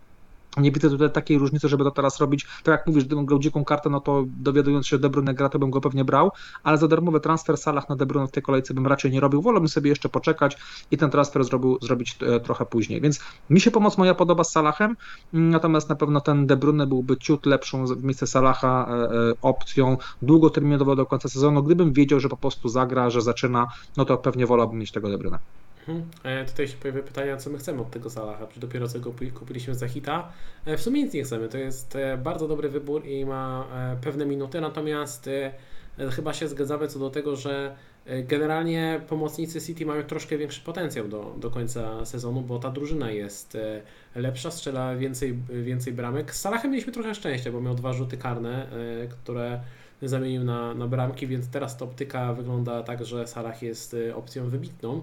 Dla nas Salah jest opcją świetną. Swoją drogą warto o tym wspomnieć, pewnie słyszeliście już od innych osób, natomiast Salah strzelając tego drugiego karnego, z, zrobiąc te jedenaście punktów w meczu z Fulham, dobił do dwieście siedem punktów w tym sezonie. To oznacza, że Salah robił ponad dwieście punktów w każdym sezonie, odkąd przyszedł do Liverpool. To jest szósty sezon z rzędu, w którym Salah robi ponad dwieście punktów. To jest nieprawdopodobne i ja wiem, że byli tacy zawodnicy jak jakiś Robin van Persie, Suarez, którzy robili świetne punkty. Nie wiem, Alexis Sanchez miał świetny sezon i tak dalej. Natomiast moim zdaniem nie da się ukryć tego, przynajmniej, no mówię, to jest moje zdanie, że Salah jest najlepszym zawodnikiem w historii Fantasy Premier League. Nie było zawodnika, który przez sześć sezonów czaska Ci po dwieście trzysta punktów i możesz praktycznie w każdym sezonie na niego liczyć i to są już takie trochę memy i żarciki, ale tak, możecie być pewni, że Salah będzie jako opcja must have polecana na pierwszą kolejkę przyszłego sezonu obok Trenta i obok zdrowego Risa Jamesa. Także... Tutaj trochę... Trochę, do, trochę na jakby, ja się, ja się z Tobą jak najbardziej zgadzam, natomiast po prostu ten sezon, początek tego sezonu rzutuje na opiniach niektórych osób, zwłaszcza te osoby, które grają krótko, grają swój pierwszy sezon, być może trochę inaczej na, na to patrzą, natomiast my grając, te osoby, które grają już ileś lat, dokładnie widzą to, o czym mówi, że Salah jest super ocen. Teraz ktoś mówi, że Salah jest przecież wybitnym graczem. Podejrzewam, że duża część tych osób na początku sezonu miała inne zdanie na temat Salaha. No i wydaje mi się, że Salah miał więcej pecha w tym sezonie, powinien mieć więcej punktów niż de facto teraz ma, tych punktów powinien mieć jeszcze więcej. Więc generalnie to, co ja się z tym, z tym zgadzam i też prawdopodobnie, czy nawet na pewno w kolejce pierwszej następnego sezonu Salah na pewno będzie w moim składzie obok Haalanda i być może Trenta. To będą chyba takie trzy nazwiska, które w tym składzie na pewno będą. I, I tutaj do tego Salaha też nic nie mam i ja powiem taką rzecz oczywistą, natomiast przypomnę pewną rzecz, to nie jest kwestia, który gracz jest najlepszy, tylko którego gracza w którym momencie sezonu ja chcę mieć. I chcieliśmy Salaha, bo wiedzieliśmy o tym, że ma fajne fiksy, ma podwójną kolejkę, więc to był idealny moment. Natomiast teraz widzimy, że za chwilkę City wchodzi w podwójną kolejkę, fajne fiksy i dlatego chcemy przeskoczyć Salaha na przykład na De Bruyne i myślimy o takiej podmiance, bo czujemy, że tu, jest, tu są fajne, nie, większe jakaś szansa na, na punkty. To podobnie jeżeli chodzi o graczy Brighton, mają dwa podwójne kolejki, nic nie planujemy ich sprzedawać, bo czujemy, że tu są fajne opcje. Oprócz dwóch podwójnych kolejek mają teraz mecz z Evertonem, potem z Aston Villą, więc też nie widzimy powodów, dla których mielibyśmy koniecznie tych zawodników sprzedawać, pomijam ich cenę. Myślę, że nawet gdyby byli drożsi, gdyby kosztowali o milion więcej i nas byłoby na nich stać, też byśmy ich trzymali w składzie. Po prostu są super, super opcjami, więc właśnie ta ja kwestia wyboru, kogo, kogo, kiedy wziąć. A propos tej ceny, ja nie wykluczam, że na przykład gdyby się okazało, że pomocnicy Brighton kosztują siedem milionów, to bym spoglądał, jak ktoś zamienić na przykład Rashforda na dodatkowego pomocnika Brighton, bo musiałbym szukać tego dodatkowego slota i też bym spoglądał, hej, no to mi to ma jeden mecz więcej, no to pewnie, pewnie go upchnę. Ale żeby tutaj jakoś doprecyzować i to domknąć, jeżeli się okaże, że De Bruyne jest w wyjściowym składzie na mecz z Leeds, klikniesz transfer Salah na De Bruyne czy nie? Nie, to co, to co mówiłem, to jest fajna opcja, mając dziką kartę to bym zrobił, natomiast nie zrobię tego za darmowy transfer, bo wydaje mi się, że opcje są porównywalne, wolę poczekać jeszcze, dostać więcej informacji na temat tych, tych zawodników i w, na kolejkę trzydzieści siedem być przygotowany i wtedy wybrać, być może się okaże, że wcale nie będziemy klikali Salah na De Bruyne, tylko Salah na Mahrez na przykład, bo się okaże, że raczej w kontekście meczów w Lidze Mistrzów, zagranych minut, może jakiejś kontuzji, na podwójną kolejkę chcemy mieć innego zawodnika, a to jest kluczowe, żeby wstrzelić się podwójną kolejkę w odpowiedniego zawodnika City. Przykład tej kolejki ostatniej. De Bruyne zero punktów, a Grealish, o których dużo osób miało, kupiło, przytrzymało, zrobił bardzo fajne punkty. Kwestia czasu. Dlatego tutaj lepiej wyczekać i wydaje mi się, że ta różnica w tej kolejce trzydziestej piątej czy trzydziestej szóstej pomiędzy Salah i De Bruyne może nie być tak duża, jak ta informacja, którą otrzymamy, którego z tych zawodników, pomocników City mieć na podwójną kolejkę trzydziestą siódmą.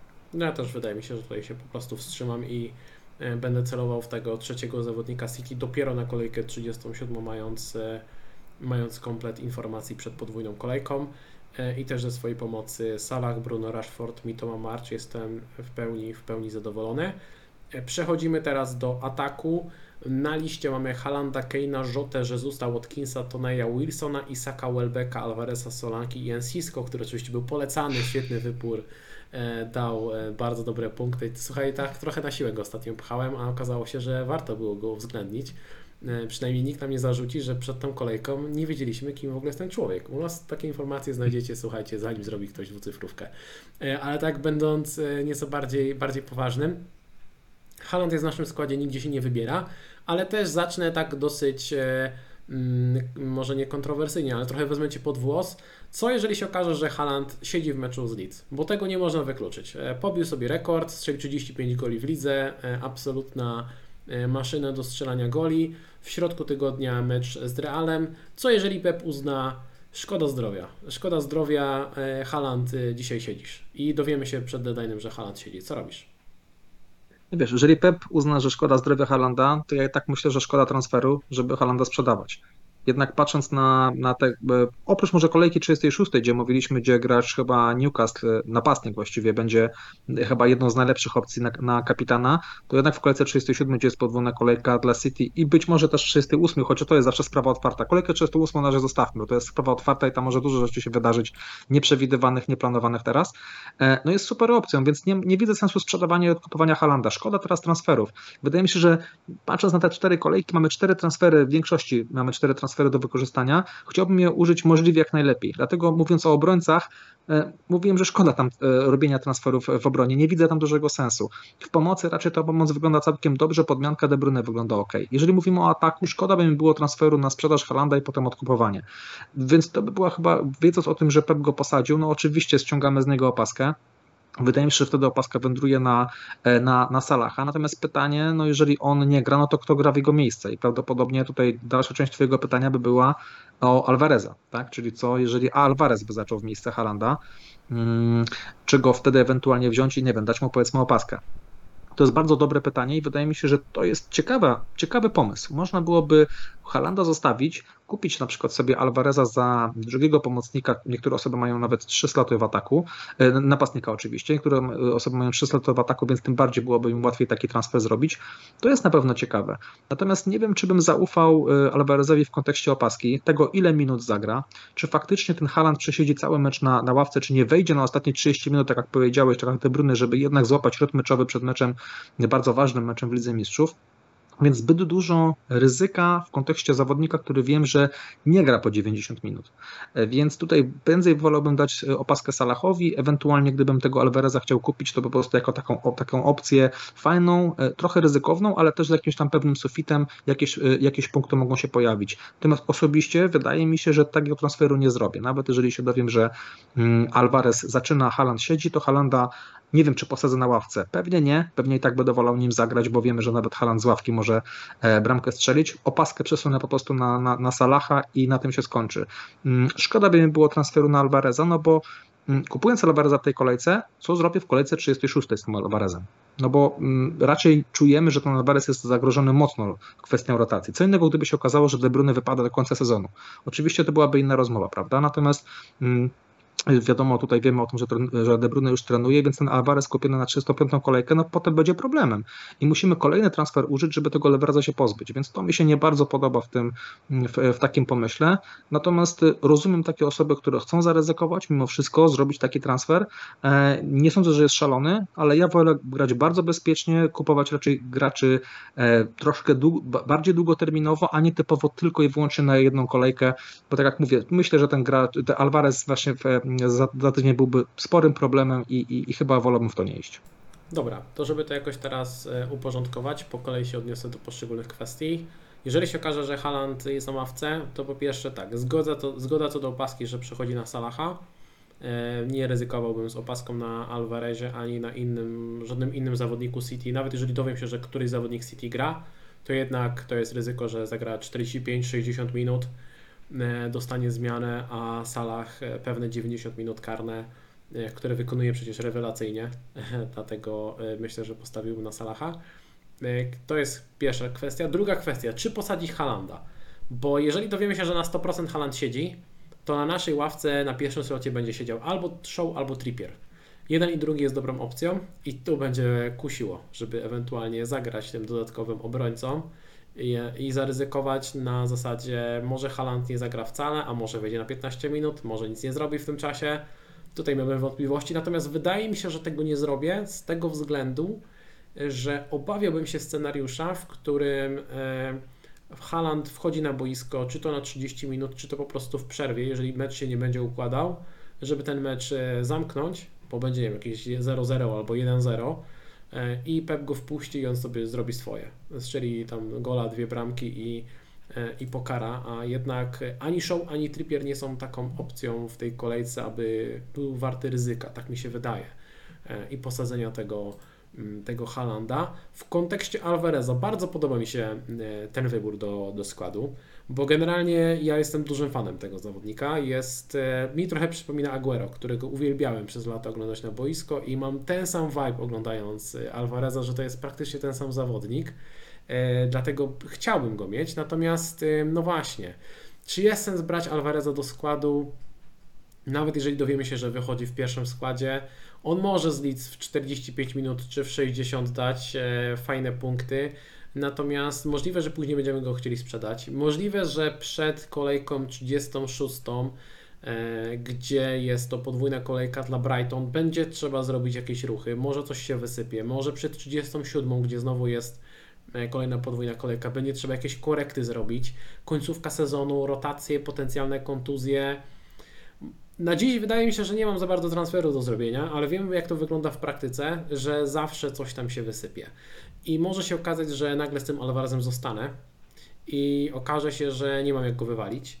Będzie siedział w moim składzie. Na przykład potem może być tak, że zblokuje mi jakiegoś De Bruyne, Mahreza albo innego Fodena na kolejkę podwójną. Może mi to zblokuje jakiegoś Wilsona albo Isaka w ataku, żeby do nich wrócić. I to może być cały szereg, yy, widzę czarny scenariusz, w którym kupno tego Alvareza na jedną kolejkę sprawi, że do końca sezonu może mi się trochę rozsypać skład i tego się obawiam. Z drugiej strony można na to spojrzeć o sto osiemdziesiąt stopni inaczej, na tej zasadzie dobra, mamy mocne składy, mamy te podwójne kolejki, tymi zawodnikami można grać, nie ma co robić z transferami, trzeba wyryzykować z takimi wyborami na jedną kolejkę i ja to w pełni rozumiem. Jeżeli ktoś chce spróbować z Alvarezem, spoko opcja, jeżeli ktoś chce zaryzykować z opaską, ja to rozumiem, bo to będzie niszowy wybór, nawet jeżeli wstaniecie w sobotę i odpalicie streamy z angielskiej community i okaże się, że e, każdy streamer i jego pies bierze Alvareza do składu i daje mu opaskę, to i tak jego efektywne posiadanie będzie wynosiło pewnie z dziesięć procent w top stoka, albo tam z piętnaście procent, więc jeżeli dacie mu opaskę, to będzie mega różnica. I jak ktoś jest głęboko w overallu albo traci w mini lidze, nie wiem, pięćdziesiąt punktów, walczy z kolegami i chce koniecznie ich pokonać, no to jest taki strzał, który może Wam dać taką, taki, taki boost, bo jeżeli Haaland nie zagra, Alvarez zagra, Alvarez strzela dwie trzy bramki, Salah blankuje i nagle odrabiacie trzydzieści punktów na przykład. I może się okazać, że Wasi koledzy z, z tam mini lidze z Waszej pracy nie zaryzykują i nagle odrobiliście połowę tej straty. Można próbować, można się bawić. Jak ktoś chce się zabawić, to jak najbardziej ma to sens. Natomiast jest z tym jakieś związane e, ryzyko. No dobra, to chyba tyle. Jeżeli w Twojej sytuacji, jeszcze tylko dopełniam, w Twojej sytuacji, czy osób, które mają już dwóch zawodników City, to jest jeszcze większe ryzyko, bo możesz sobie zblokować w ogóle wzięcie De Bruyne za, za Salaha, powiedzmy. Może być jeszcze taka sytuacja. Więc dla mnie Alvarez byłby spoko opcją na freehicie i spoko opcją, jeżeli na przykład mam trzech napastników i mam już y, Isaka w składzie, mam Haalanda, mam na przykład na trzecim slocie, nie wiem, Toneja, czy Jezusa, czy Jotę, y, który gdzieś tam jest niepewnie, y, niepewne grania, to wydaje mi się, żebym raczej w to szedł. Bo to jest taka, taki margines błędu, który mógłbym sobie zrobić. Natomiast jednak wydaje mi się, że na kolejkę trzydziestą szóstą priorytetem będzie y, napastnik Newcastle, y, któremu będziemy dawać opaskę, że jednak chcemy mieć ten slot City y, wolny na ewentualne wzięcie De Bruyne i, i wydaje mi się, że właśnie z tych powodów, dla których też mnie o, o których też mówiłeś, ten Alvarez, powiedzmy, jest trochę jednak ryzykowną opcją i tutaj warto tę decyzję teraz podjąć, bo zawsze tak jest pięć minut, czy pięć, może nie pięć, ale dwadzieścia minut, czy piętnaście minut przed deadline'em, tak jak przed y, sprawdzianem jakimś, czy, czy egzaminem. Zawsze jest tak, że taka głupawka, głupawka trochę łapie i nagle jakby pusta głowa i wydaje nam się ten, ta opcja, że muszę, muszę go kliknąć, bo wszyscy biorą. I taki owczy pęd się robi, pustka w głowie. Więc teraz warto na spokojnie przemyśleć, czy ja chcę tego Alvareza, czy nie. Czyli sobie rozważyć scenariusze, to o których mówiliśmy. Alvarez zaczyna, czy Alvarez nie zaczyna, czy Haaland zaczyna, czy nie i czy go na pewno chce. I na spokojnie nie dać się ponieść emocją przed samym deadline'em, tym bardziej, że jeszcze może strona paść, prawda? Więc też o tym trzeba pamiętać, żeby gdzieś nie zrobić jakichś głupich ruchów i potem tego żałować. Więc warto teraz na, na chłodno przekalkulować. Jeżeli ktoś jest pewny Alvareza, tak to, co powiedziałeś, okej, okay, w porządku, ktoś chce sobie takie, takie ryzyko podjąć, w porządku, Alvarez zaczyna, to sobie to klikam, okej, okay?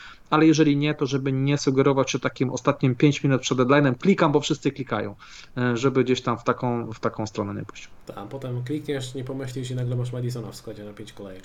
Nie polecam. E, dobra, e, teraz przejdziemy do kolejnego napastnika, w zasadzie napastników, e, którzy są szablonem i na których spoglądamy.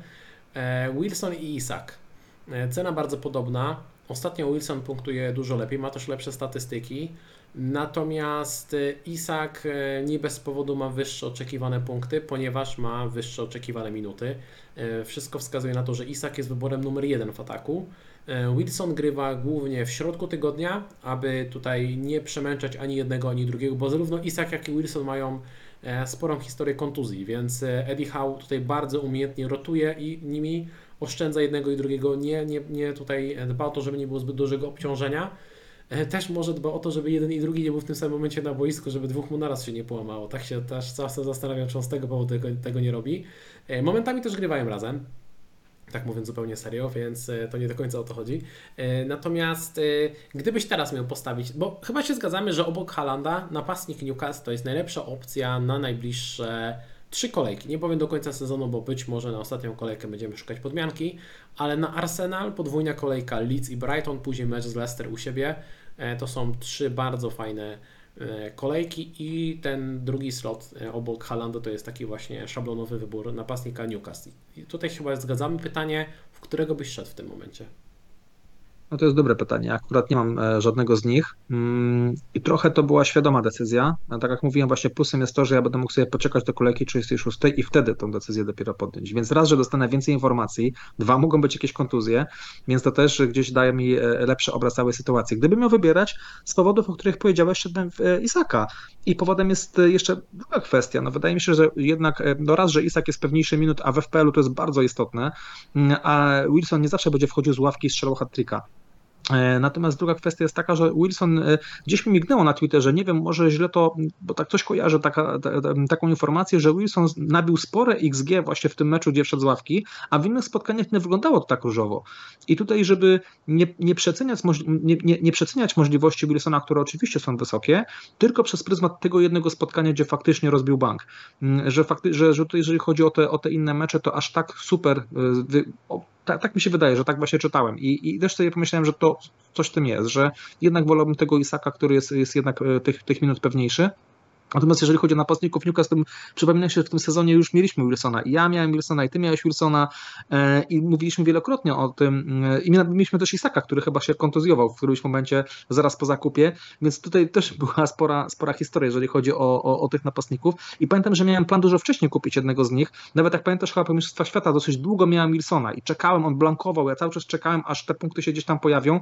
Z tego, co kojarzę, jakoś tam się za bardzo nie doczekałem. Chyba za cztery kolejki z nim, czy, czy, czy nawet lepiej czekałem w składzie i jakoś te punkty nie chciały przyjść. I to, co powiedziałeś, obok Haalanda według mnie jeden z nich jest opcją must have. Natomiast gdybym miał brać teraz, to wracając do, do, do twojego pytania, to byłby Isak, ale te osoby, które nie mają jeszcze żadnego z nich, to na spokojnie bym poczekał. To nie znaczy, że oni z meczu z Arsenalem nie strzelą, bo czuję, że, strzeli, że Newcastle strzeli bramkę w tym meczu, ale zdecydowanie bardziej wolałbym te informacje, które, z, które dostanę jeszcze przez tą kolejką, żeby przed kolejką trzydziestą szóstą dopiero taki transfer kliknąć. Więc te osoby, które mają, tak jak ja, Watkinsa w meczu z Wilkami, bardzo fajny fix, wydaje mi się, że spokojnie można poczekać i za tydzień do, dopiero któregoś z tych zawodników kliknąć.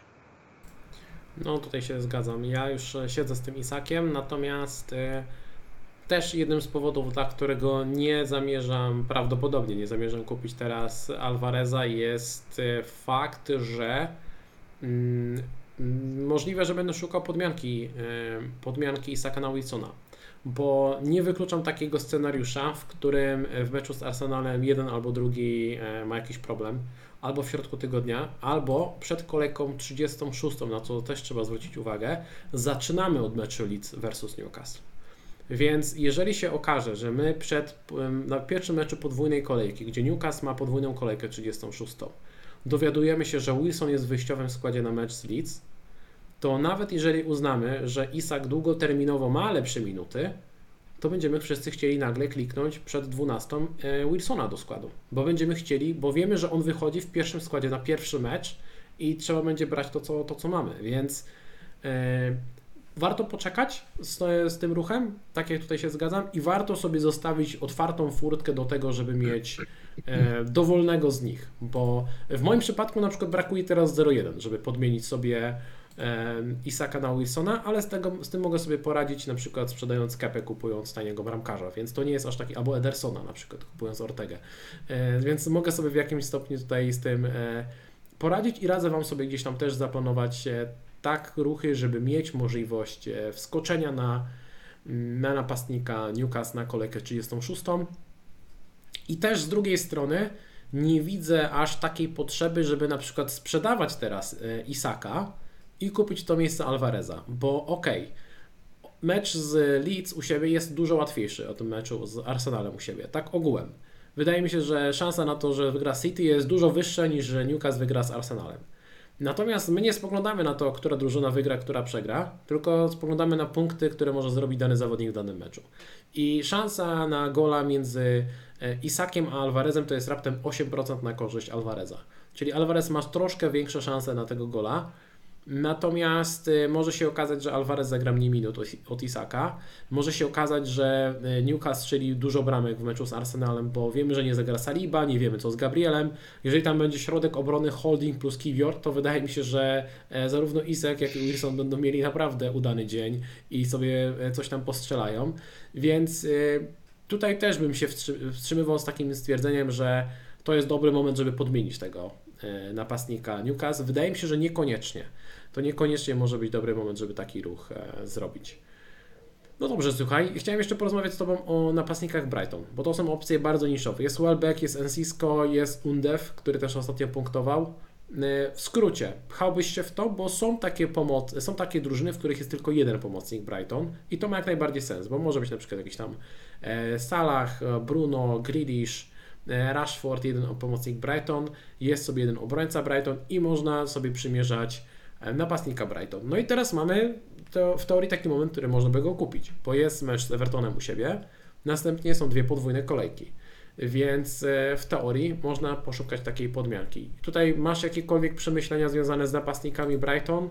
Uważasz, że warto zaryzykować, czy to jest dla Ciebie kompletnie bezsensowny ruch? Jest to za duże ryzyko według mnie, no bo co prawda trener mówił o tym, że oni dostali, dostawali być może za mało minut, że powinni tych minut dostać trochę więcej, natomiast gdzieś tam w tej samej wypowiedzi za chwilkę podkreślał, że nie wyobraża sobie grania długoterminowo bez Marcha, bez Mitomy i bez tych, tych wszystkich oczywistych opcji, więc w mojej ocenie nawet oni będą dostawać minuty, ale tych minut nie będzie dużo, więc nie widzę sensu brania tych zawodników, liczenia na to, że jakieś tam minuty złapią w podwójnej kolejce, bo tych minut może być po prostu zdecydowanie za mało.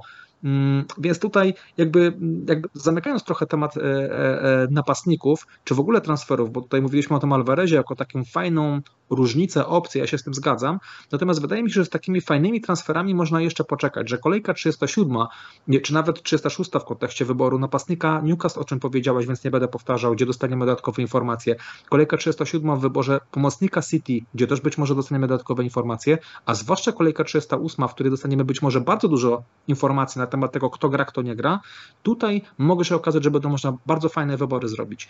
I w tych kolejkach często można fajne w rankingu podskoczyć, właśnie używając transferów na tych ruchach, więc ja bym jeszcze w tej kolejce trzydziestej piątej na siłę nie klikał. Wydaje mi się, że tutaj z powodów, o których powiedzieliśmy, warto byłoby przytrzymać darmowy transfer i od kolejki trzydziestej szóstej wykorzystywać bardzo mądrze te transfery właśnie na takie ruchy pewnych graczy, napastnika Newcastle, pomocnika City i w trzydziestej ósmej Być może, tak jak mówiłeś właśnie odnośnie pomocników Arsenalu, czy innych graczy, o których teraz nawet nie pomyślimy. Tam będą, będą bardzo fajne opcje, bo powiedziałeś, że nie masz za bardzo co transferami robić. Przyjdzie trzysta siedem trzysta osiem, gdzie spokojnie te transfery, znajdzie się jakiś pomysł i myślę, że tutaj też fajne ruchy gdzieś przyjdą, więc na siłę bym tego nie klikał i ci pomocnicy Brighton trochę by, by, by, byliby takim właśnie ruchem na siłę, więc tutaj nie widzę za bardzo sensu. Tutaj się zgadzam z Tobą. Mówię, że w teorii nie ma, nie ma żadnych ruchów do zrobienia, bo wiem, że w praktyce te ruchy będą. No i z tym napastnikiem Brighton to dla mnie też trochę za duża loteria. Jest Welbeck, Undef, jest Encisko, zaraz wróci Ferguson, Facundo Buenanotte grał ostatnio też w tej, powiedziałbym, ataku, tak to ujmę w całości, w ofensywie Brighton, więc trochę za dużo opcji, a za mało miejsc na boisku, więc wydaje mi się, że to jest trochę za duże ryzyko. Słuchaj, ani słowem nie wspomnieliśmy o Kane'ie, więc na koniec muszę o nim wspomnieć, bo są osoby, które tego Kane'a przetrzymały i nawet im trochę zazdroszczę, bo Palace, Villa, Brentford, Leeds to są cztery świetne fiksy i wydaje mi się, że Kane może punktować w każdej z tych kolejek i nie zdziwię się, jeżeli na przykład taka para, strzelam, Grealish plus Kane da więcej punktów od pary Salah plus napastnik Newcastle, który może potencjalnie rotować. Może się okazać, że ta para da więcej, więc jeżeli jesteście w tym gronie, które poszło trochę pod prąd, ten wasz skład wygląda nieco inaczej, to ja bym się absolutnie nie obawiał, bo może się okazać, że ta wasza para jest lepszą. Myślisz, że Kane tutaj jest nadal dobrym wyborem? Wiesz co, wiesz, my tego Kane'a z jakiegoś powodu sprzedawaliśmy, no jednak chcieliśmy Salaha, który no zrobił więcej punktów. Po prostu. Tak, ale jakby wyszło, wyszło, że ten Salah faktycznie tych punktów dał więcej, no bo generalnie Kane nam fundował Salaha, prawda? Nie mieliśmy środków na to, więc od razu planem był pozbyć się Kane'a, żeby jednak mieć tego Salaha. Teraz mówimy o De Bruyne czy pomocnikach City, którzy mają podwójną kolejkę, więc jakby to jest ten problem, że to, to nie jest problem Kane'a, bym powiedział, tylko bardziej kwestia tego, jak się podwójne kolejki ułożyły, bo gdyby teraz Kane miał podwójną kolejkę, podejrzewam, że na sto procent byśmy go mieli w składzie, albo mielibyśmy już plan, jak z Salaha przejść na Kane'a, na sto procent. Już ten plan byłby ułożony i podejrzewam, że tej trzydziestej szóstej, trzydziestej siódmej byśmy taką podmiankę robili. Ale prosta matematyka, Kane nie ma podwójnej kolejki i pomimo, że chyba, nie wiem, jeden z lepszych sezonów w karierze, to my, my go mieliśmy bardzo krótko i teraz nawet go nie polecamy do składów, no bo po prostu ci inni gracze mają te podwójne kolejki, którym będziemy dawali opaski, czy kosztują taniej, czy mają kilka, dwie podwójne kolejki, jak w przypadku graczy Brighton i tylko dlatego e, tego, tego Kane'a nie rozważamy, bo tak jak mówisz, jeżeli ktoś tego Kane'a ma, to pewnie jest fajną opcją, ale nie wiem, czy bym nie rozważał, mając Kane'a, w trzydziestej szóstej nie ułożymy sobie planu, żeby z Kane'a przejść na, na De Bruyne. Bo wydaje mi się, że taki byłby ruch. Na pewno z Kane'a bym już do Salaha nie schodził, bo to już jakby ten pociąg odjechał, tak? Salah już podwójną kolejkę miał, dał punkty, fajnie, teraz patrzymy, co jest przed nami i tutaj podmianka Kane'a na, na De Bruyne byłaby ok, ale niekoniecznie w tej kolejce. Więc tu jest spokojnie, można byłoby zostawić Kane'a, to co powiedziałeś, te osoby, które Kane'a mają spokojnie w tej i w następnej kolejce nim grają i w trzydziestej siódmej na przykład robią dwoma transferami podmiankę. Natomiast y, musimy pamiętać, że te dwa transfery koszt, znaczy, są bardzo cenne, więc ja bym na siłę nie zmieniał na przykład ustawienia, te osoby, które mają, y, chcą się pozbyć, nie wiem, napastnika czy pomocnika i zmienić z pięciu pomocników przejść na, na trzech napastników, czy na odwrót, nie robiłbym tego. Wydaje mi się, że jeżeli mam trzech napastników, to gram trzema napastnikami, jak mam pięciu pomocników, gram pięcioma e, pomocnikami. Szkoda mi było dwóch transferów, żeby właściwie zmienić tylko jednego zawodnika, czyli na przykład z Andreasa kontuzjowanego przejść na, e, na, na przykład na pięciu pomocników, czy na odwrót, tak, powiedzmy. Według mnie ten, te transfery by, mm, można byłoby je lepiej wykorzystać i ma, jest bardzo dużo opcji, o których mówię przez cały stream i w pomocy, i w ataku, gdzie spokojnie jeden do jednego można byłoby kogoś zamienić, a niekoniecznie na siłę zmienić napastnika na pomocnika, czy na odwrót. Eee, tak przy okazji Kane'a, bo przypomniało mi się właściwie, jeżeli chodzi o samą strukturę składu. Ale Kane, nawet mając Kane'a, super opcja, ale i tak podejrzewam, że do, do trzydziestej ósmej kolejki ci, którzy mają, raczej nie widzę sensu, żeby go trzymać na siłę przez cztery następne kolejki. No w porządku, można faktycznie, można faktycznie przekminić, czy nie lepsza będzie podmianka na, na podwójną, podwójną kolejkę trzydziestą siódmą. Słuchajcie, zaraz przejdziemy do naszych składów, natomiast przypominam, że jeżeli nagranie Wam się podobało, to będziemy wdzięczni za kliknięcie łapki w górę. Jeżeli jesteście na kanale po raz pierwszy albo jeszcze tego nie zrobiliście, to zachęcam do subskrybowania kanału, odpalacie sobie dzwoneczek, żeby nie przegapić kolejnych transmisji, a my przechodzimy do naszych drużyn. Zaczniemy, Adam, od Twojego składu.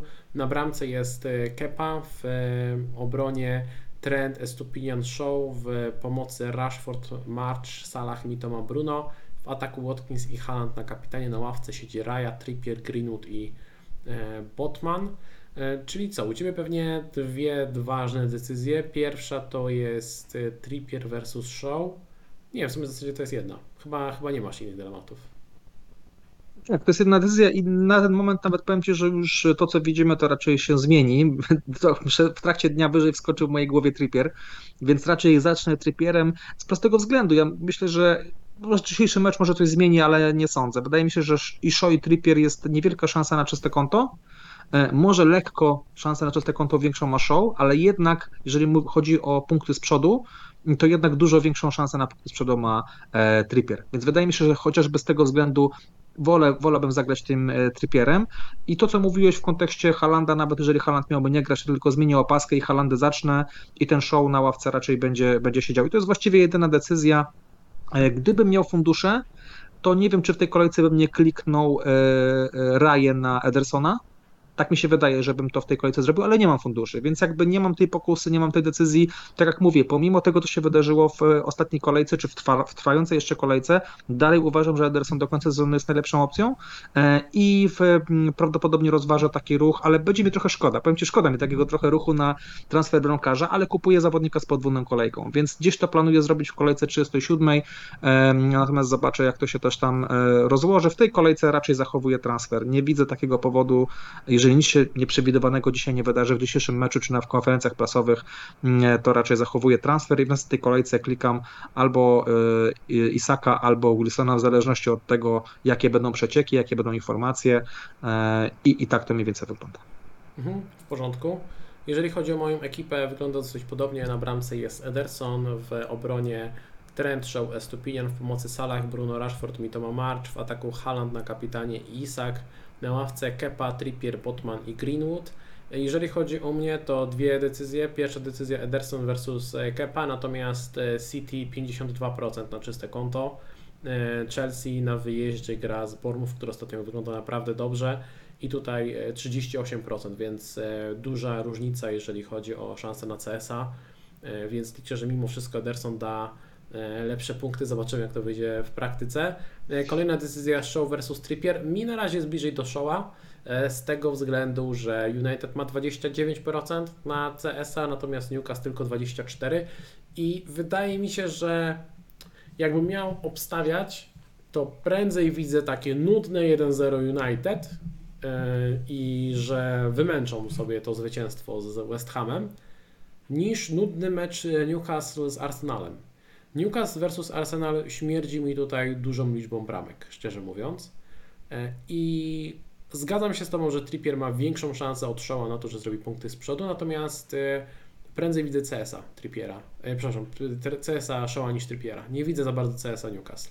Może to jest gdzieś tam, może nie jestem do końca obiektywny, bo jednak kibicuję Arsenalowi, ale z drugiej strony odsy bookmacherów to potwierdzają, że jednak United ma większą szansę na czyste konto. Ciężka decyzja. W pełni spodziewam się tego, że Kepa, Trippier i Botman mogą dać punkty na mojej ławce, natomiast no cóż, tak to już jest. Mocny skład, więc mocna ławka. Jeżeli chodzi o ruchy, na dziewięćdziesiąt dziewięć procent nie kliknę nic.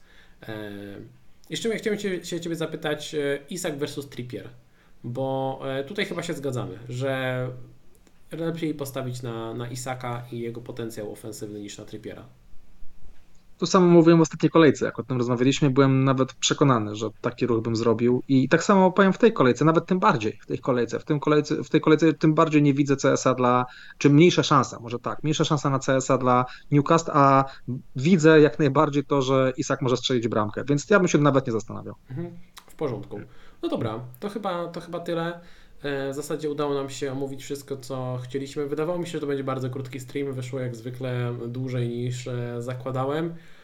Wiem, że macie tutaj pytania. Na część z nich mam nadzieję, że udało nam się odpowiedzieć, bo na bieżąco je tutaj czytałem. Natomiast jeżeli macie dodatkowe pytania, to pamiętajcie, żeby zostawić komentarz pod nagraniem. My jeszcze przed deadline'em postaramy się do tych Waszych komentarzy wrócić, aby Wam coś podpowiedzieć. Deadline jest w sobotę o godzinie czternasta trzydzieści. Jest szansa, że dostaniemy przecieki składów, bo gra Bournemouth versus Chelsea, City versus Leeds, Tottenham versus Crystal Palace i Wolverhampton versus Aston Villa o godzinie szesnastej. Oczywiście najbardziej nas interesuje tutaj mecz Manchesteru City, natomiast weźcie pod uwagę, że w takich sytuacjach lubią paść serwery. Więc jeżeli macie jakiś ruch, który robicie na sto procent, to nie czekajcie do pięć minut przed deadline'em, bo może się okazać, że pięć minut przed deadline'em to będzie o dziesięć minut za późno. Bo zdarzały się sytuacje, że serwery wywalały nawet pół godziny przed deadline'em, w momencie, gdy widzieliśmy, że będzie, będą przecieki składu Manchesteru City, więc trzeba na to bardzo uważać i przed tym przestrzegamy. Za dziś Wam bardzo dziękujemy. Kliknijcie łapkę w górę, jeżeli Wam się podobał, subskrybujcie kanał i łapiemy się w przyszłym tygodniu. Życzymy Wam powodzenia, trzymajcie się i cześć. Dzięki, cześć.